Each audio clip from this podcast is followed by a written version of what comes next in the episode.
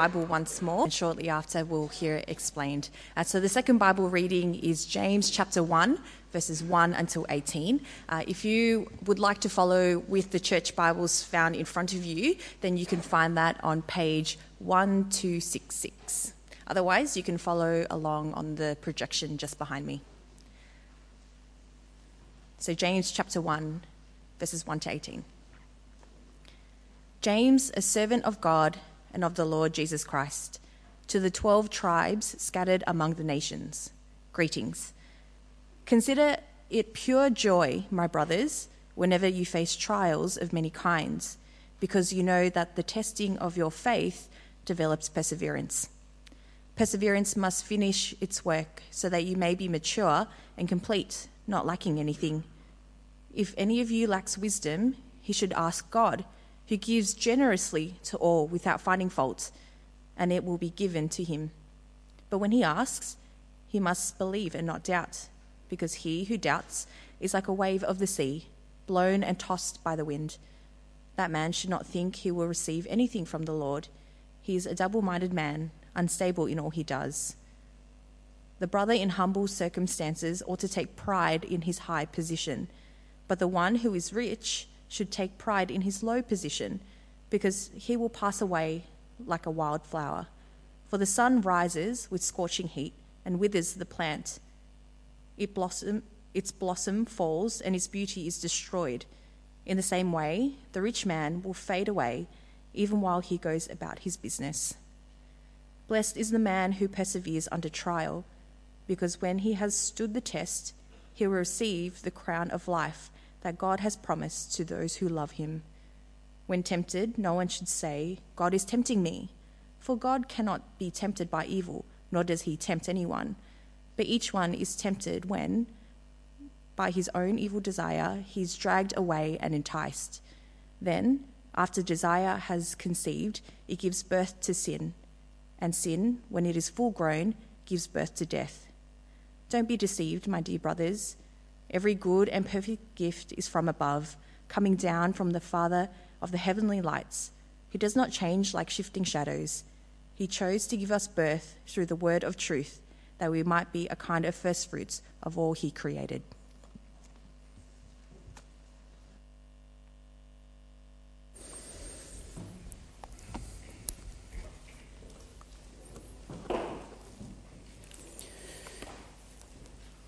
It's really good that you are all here this week, and, and many friends as well. So glad that you can join us. And it's a wonderful opportunity each week where we actually get to spend some time together, where we actually get to reflect on the bigger questions of life, the deeper meaning of life. Often in life it gets so, skid- so busy, you scatter over the surface.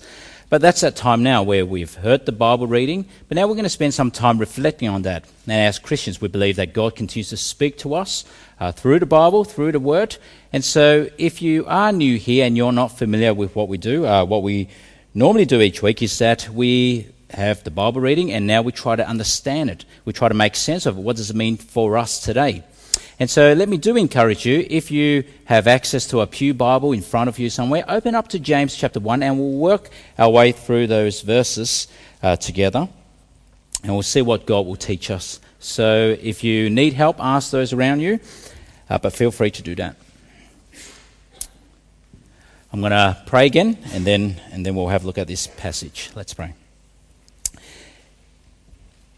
Heavenly Father, we all come from different walks of life with different worries and burdens. But we pray, Lord, that you'll be speaking to us this evening. Help us see what your word means to us today, how it's relevant, how we must respond in light of it. And we pray this in Jesus' name. Amen. Now, I'd like uh, you to help me out. Help me complete this sentence. What does not kill me makes me stronger. That's right. What does not kill me makes me stronger. Now, what do you think about that? Is it true? What doesn't kill me makes me stronger, or does it just makes me make me weaker, make me more vulnerable? Is it just cliche? Is it just trite? At the school of hard knocks, what happens? the school of hard knocks just knocks you about until eventually it knocks you down and out. But of course, it wasn't a Christian who coined that phrase. It was a German philosopher, Nietzsche. What does not kill me makes me stronger. And even tonight, we've heard of Cindy's story, the many knocks in life. But how are we meant to think about all the trials, all the difficulties, all that we experience in life? How are we meant to think about all of those things as Christians? Those who believe that there is a God. There is God who's all-powerful, who made us, whom we will be accountable to. If there is a God, how are we meant to understand life with all that we experience? I mean, we've heard of Cindy's story this evening and some of the stuff she experienced. Can you imagine that? So traumatic. A thirteen-year-old girl having to give C P R to her father. And so how are we as Christians meant to think about all the knocks, all the things that do not kill us just yet, but they hurt, that they bring so much pain and heartache? Even just this past week in my role as a pastor, as a minister here, in I've had a bit over a dozen meetings this past week, and, and the feelings and experience of the people I've met up with were worry, anxiety, despair, feeling traumatized, emotions all over the place, anger, distress, disappointment. Are, are all those feelings and experiences meant to make us stronger? So what do you think? Or is it just all wishful thinking? You know, just trying to make ourselves feel better. Mistaken belief, self-deception, false hope. And so what do you think? Well, the passage we're looking at today is so relevant for us all, especially on this night when we heard what Cindy shared. How are we meant to think as Christians in all that we experience in life? What Nietzsche said, in fact, what we see in this passage does not go far enough.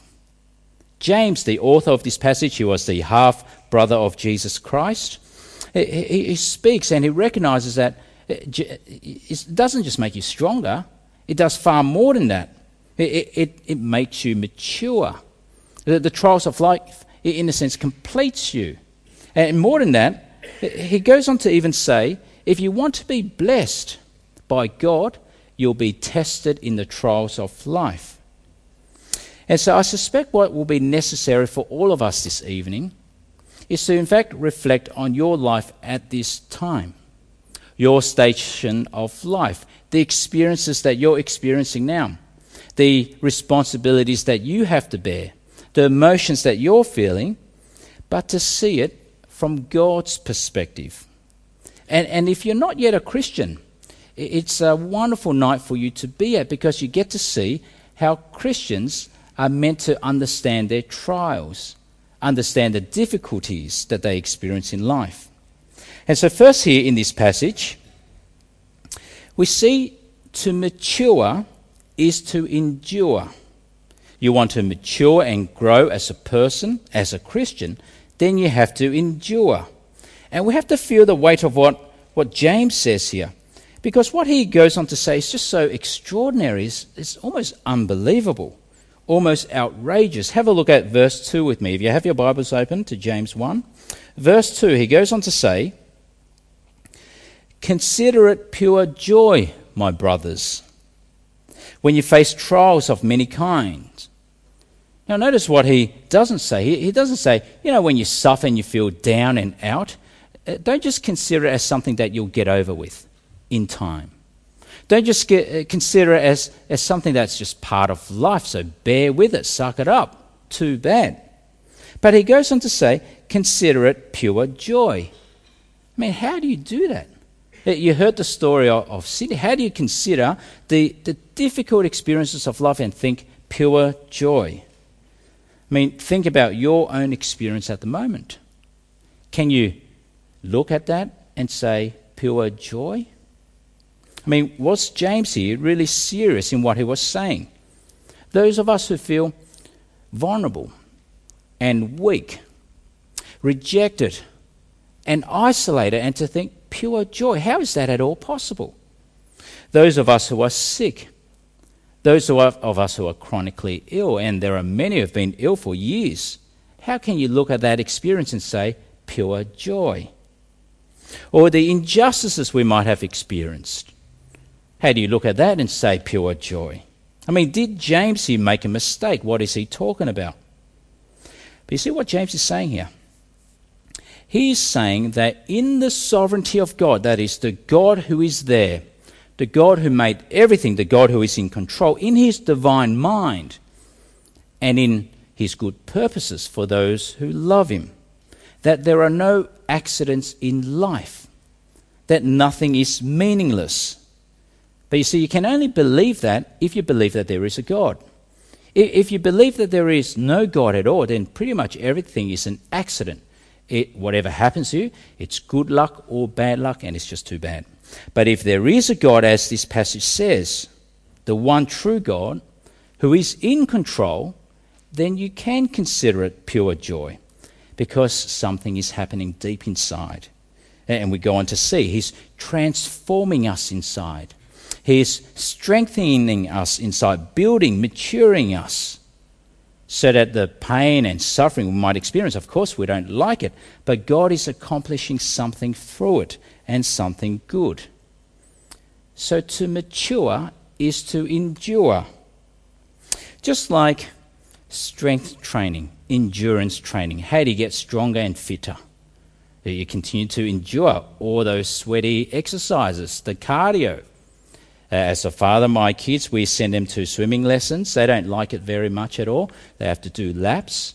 But over the years, they've been doing more and more laps, but they still hate it. Freestyle, backstroke, breaststroke, butterfly for our older kids. I mean, over the many years, what has happened? Uh, I've used up a lot of money, that's what's happened. But what has also happened is that they've built endurance without even them knowing.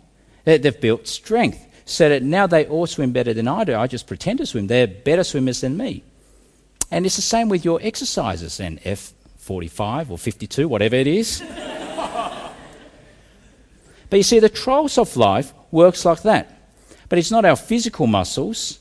They are our spiritual muscles, our character that it is building. And so you see this, verses three to four, have a look. Because you know that the testing of your faith develops perseverance. Perseverance must finish its work so that you may be mature and complete, not lacking anything, which means you are incomplete as a person if you are yet to endure testings and trials. You are incomplete. So to mature is to endure all the trials of life. And you see that around us, don't you? For those who've been coming along to this church, you, you see it in our fellowship from people we know. I mean, we heard it tonight from Cindy's example. How much she has grown, even just over the last year she's been with us. Not physical muscles, I mean, that's, that's there for sure, but spiritual muscles. I mean, for her to be able to persevere in her own trials, she has grown.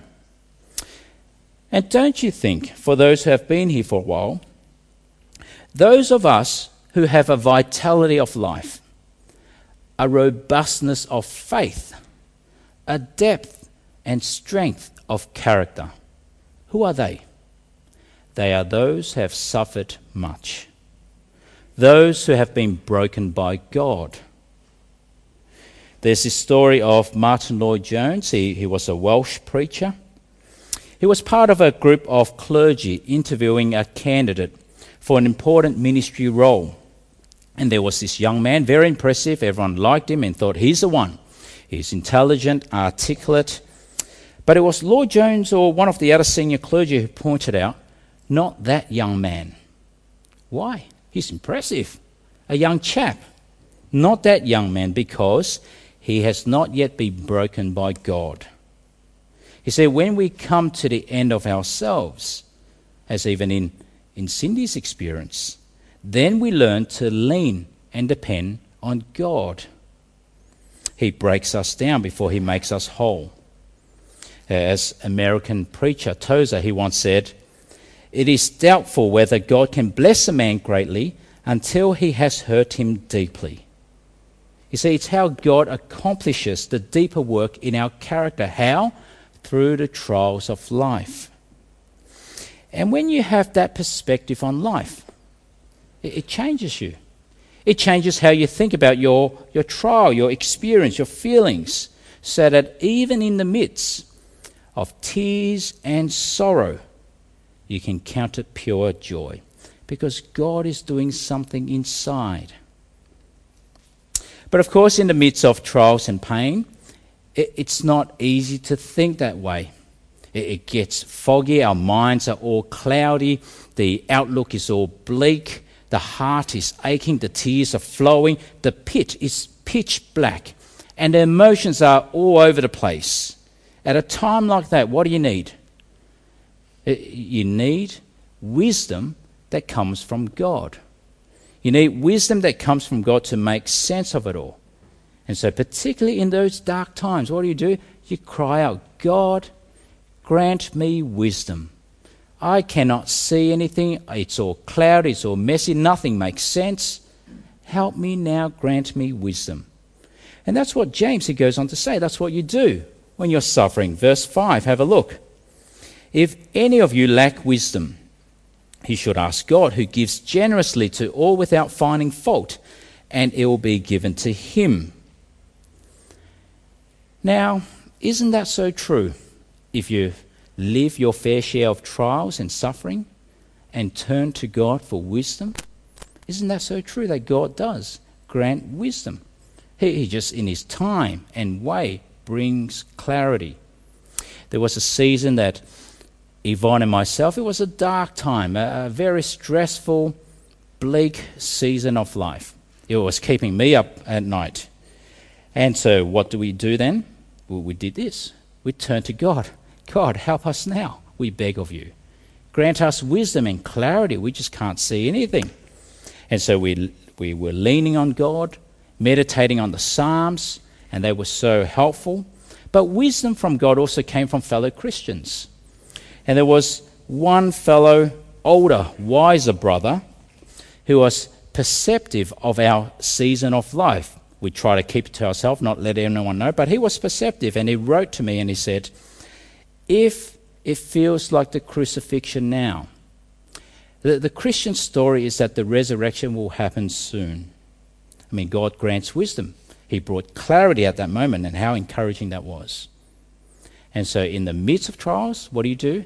Turn to God for wisdom so that you can see that I can still consider this pure joy. And, and then James goes on, when you ask, don't doubt, don't hedge your bets, don't ask God and think about relying on something else. It, it will be silly, for example, to go to the horoscopes or go to any other worldly wisdom and at the same time pray. You're hedging your bets. James says, don't doubt. Look at verses six to eight. But when he asks, he must believe and not doubt, because he who doubts is like a wave of the sea, blown and tossed by the wind. That man should not think he will receive anything from the Lord. He is a double-minded man, unstable in all he does. How do you mature? You have to endure. And if I can't make sense of it, I seek God for wisdom. And now what James does is he shows how that wisdom is applied in life. He shows how it's applied in the next few verses. On first reading, it, it might sound like James just went off track and started talking about the rich and the poor. What is he getting on there about? But what he was doing was showing how it looks like to have wisdom in the midst of trials. And so for the poor person, the poor person in humble circumstances, what are the particular trials for the poor person? Well, for someone who does not have much, they're perhaps looked down upon, despised, oppressed, perhaps even abused. They don't get to enjoy the luxuries of life. And perhaps as they see what others have, they might get bitter, envious, jealous. They are the trials for a poor person. So how does wisdom from God help? What perspective does that give? Well, the poor are to remember their high position in the gospel. Their high position in the gospel. You might not have anything now, poor man, but it is okay because you have inherited eternal life. You've got life beyond the grave. You've got heaven. You've got the kingdom of God. You've got a high position. Don't worry about this world, what you have not have. You've got a high position in the gospel. Look at verse nine. The brother in humble circumstances ought to take pride in his high position. And so in your trial as a poor person, remember your gospel position. But the rich person, the one who has much in this life, what are their particular trials in life? I mean, you, you might think, uh, rich person, they don't have any trials, but surely they do. And they do. Perhaps for a rich person, their trial might be seeking approval from the peers, from the world. The temptation to, to see my worth, my identity tied to my wealth, so that the more wealth I have, the worthier I feel. And that is depressing, because when you lose it all, you lose your identity. Or the ease of depending on wealth for security, for ultimate security. But how does wisdom from God help then? What perspective does God give for the rich person? Well, they are also to remember their gospel position, because the gospel humbles you. It brings you down. It shows that you are spiritually bankrupt. You do not deserve anything at all. The, the gospel brings you down. It shows you that no amount of wealth you have will make you any closer to God. But a low, humble dependence upon God, that is what saves you. And so that's why he says, verses ten to eleven, but the one who is rich should take pride in his low position, because he will pass away like a wild flower. For the sun rises with scorching heat and withers the plant. Its blossom falls and its beauty is destroyed. In the same way, the rich man will fade away even while he goes about his business. And so for the rich person, the one who has much, even if I lose all my wealth, and that's the trial I face, I take pride in my gospel position, in my humble dependence upon God, because that is what saves. And I can still count that a joy. So how do you mature? You endure all the trials of life. And now to be blessed, to be blessed by God Almighty, that God would show his favour upon us. How? It is to be tested by God. Now that might sound so strange, doesn't it? You know, to be blessed means to be tested. Martin Luther, the, the reformer, he was once asked, why does God let bad things happen to good people? And do you know how he answered? To bless them. Isn't that strange? A bit ironic? But it wouldn't be too soon to say what Cindy has already experienced in her sharing. Enduring the struggle she has, she's also experienced the blessing of God. For now, what does she have? Eternal life, forgiveness of sins, the goal for all Christians, and that is the crown of life. That's what we go on to see. Look at verse twelve now. Blessed is the man who perseveres under trial, because he has stood, when he has stood the test, he'll receive the crown of life that God has promised to those who love him. And so what this is saying is, we who do believe in God, the trials we experience in life are meant to be testings from God. And we can look to the example of Jesus himself. I mean, what happened to Jesus? For the joy set before him, he endured the cross, scorning its shame. Our Saviour suffered. Our Saviour suffered too. So that now whatever you might be experiencing in life, it's that time to reflect. What you might be bearing, what you might have to be carrying at the moment. Whatever God has given you at this time, it is a test to refine your faith, to purify your faith, so you can count it a joy. But then, of course, not everyone thinks that way. You know, when we're struggling, when times are tough, when the hardship is it's going, it's so easy at that point just to blame God. This is God's fault. I am so hurting in my heart now because it is all God's fault. God's to blame. God is tempting me. God is wanting me to fail. And I wonder whether any of us here this evening feels that way about God. Well, that is what precisely James speaks against now. Look at verse thirteen. When tempted, no one should say, God is tempting me. For God cannot be tempted by evil, nor does he tempt anyone. That is saying God is not in the business of tempting anyone. God doesn't get tempted. He is, he is not prone to it at all. So how dare anyone say that God is tempting me? He only works for our good. Now it's worth noticing here that in the Greek, the original language, the word for testing in verse twelve and the word for tempting in verse thirteen, it's in fact the very same word. They're sort of like two sides of the same coin. And so it can be the same event, the same trial, but it can be seen two ways. It can be testing for good, or do I fall and get tempted to do evil? It's a bit like an exam. What happens when you get an exam and you go to an exam? You can either pass it or you fail it. It's the same trial. But if you fail it, who do you blame? It's the exam's fault. It's the lecturer's fault. You can't do that. You've got yourself to blame. And that's what James goes on to say. Where does temptation come from if not from God? Well, James is showing us here that we are our own worst enemies. It is our own heart that gets baited.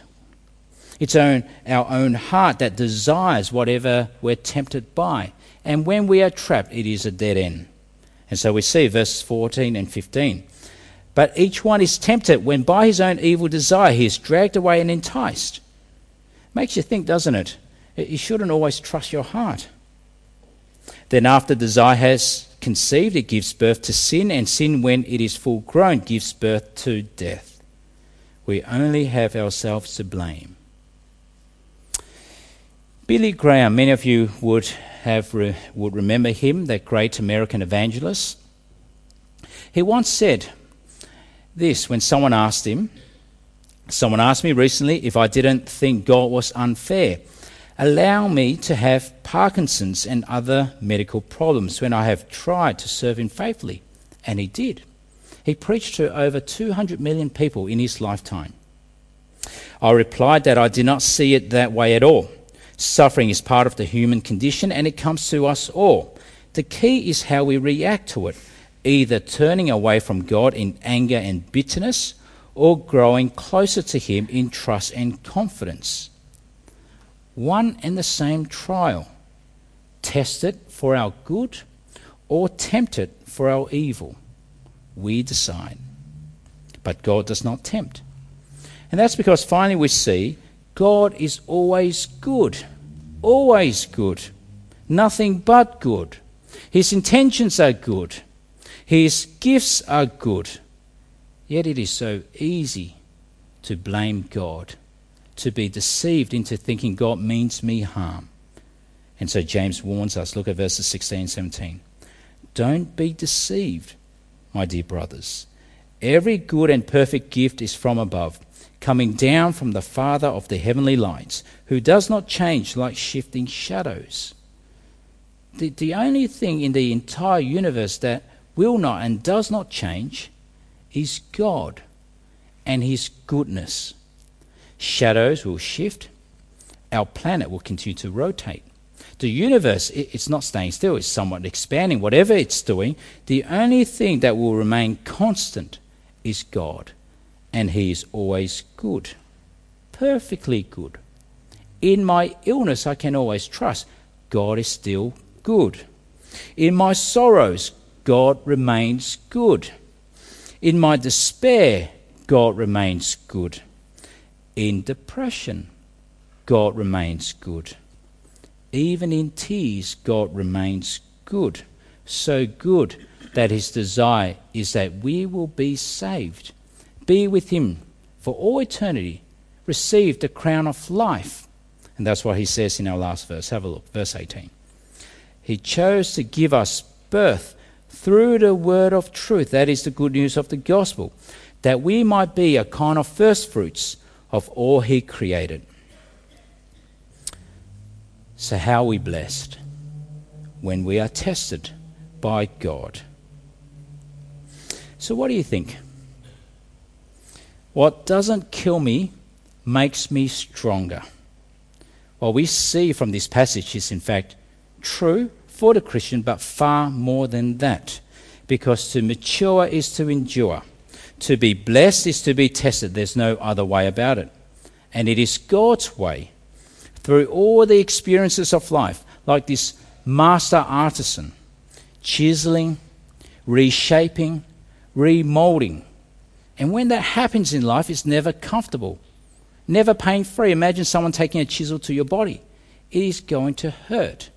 But what God is doing is He's reshaping our lives into a masterpiece prepared for heaven. And so with that perspective, how do you feel about your own experiences at the moment? How do you feel about all the things you're feeling at the moment? You see, the temptation is always there in suffering when we are going through a difficult time to become self-absorbed. Like, my problem is the biggest problem in the world. And to allow it to dominate your life, to darken your outlook. And I see this more often than I like.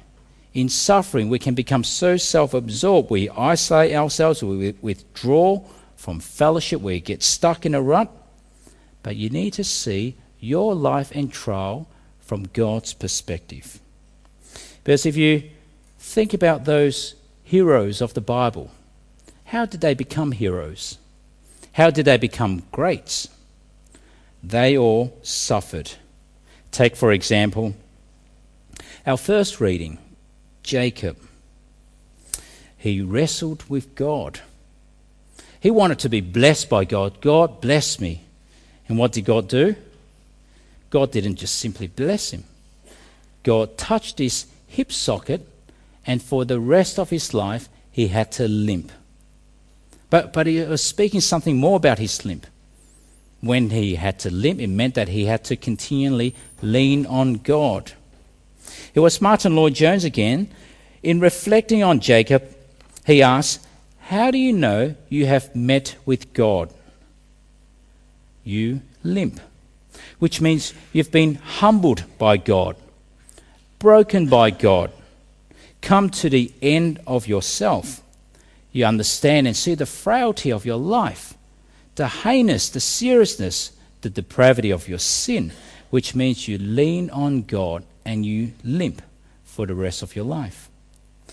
Martin Lloyd-Jones here, he said, those who have truly met God in Christ come away with a limp.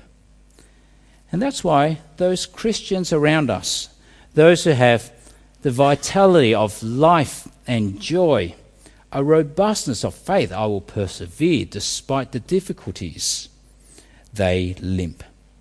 They dance, but they also limp.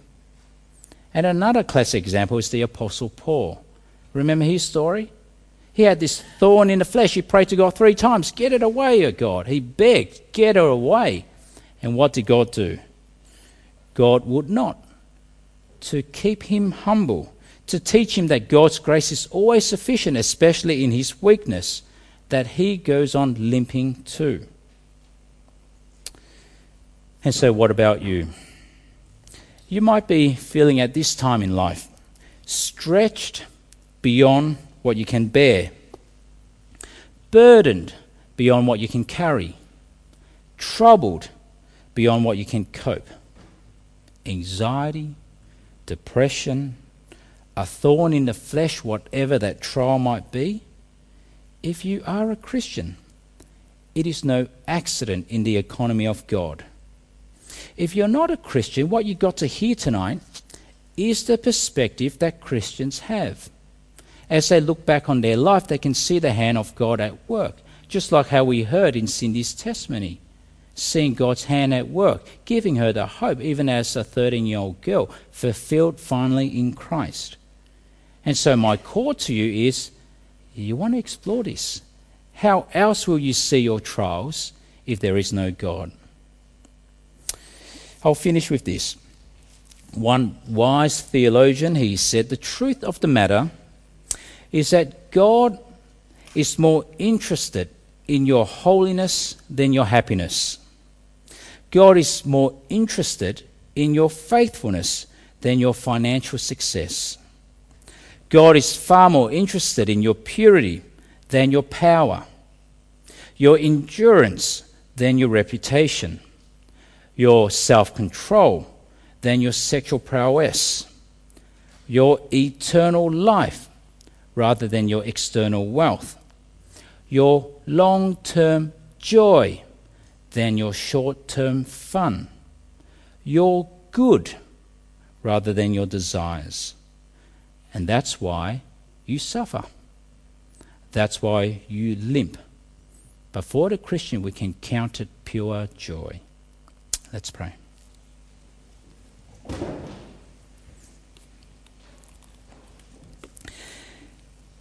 Heavenly Father, we do thank you and praise you for the perspective on life that you do grant us, the perspective on the trials and sadness and sorrows we experience. We thank you, Lord, for making that clear, and we pray, Lord, that you'll protect us from bitterness and resentment and falling into temptation. But help us to see that these trials are for the building of our faith, strengthening of our character, and knowing that in the end there is the crown of life that awaits us who believe in Jesus. We pray this in Jesus' name. Amen.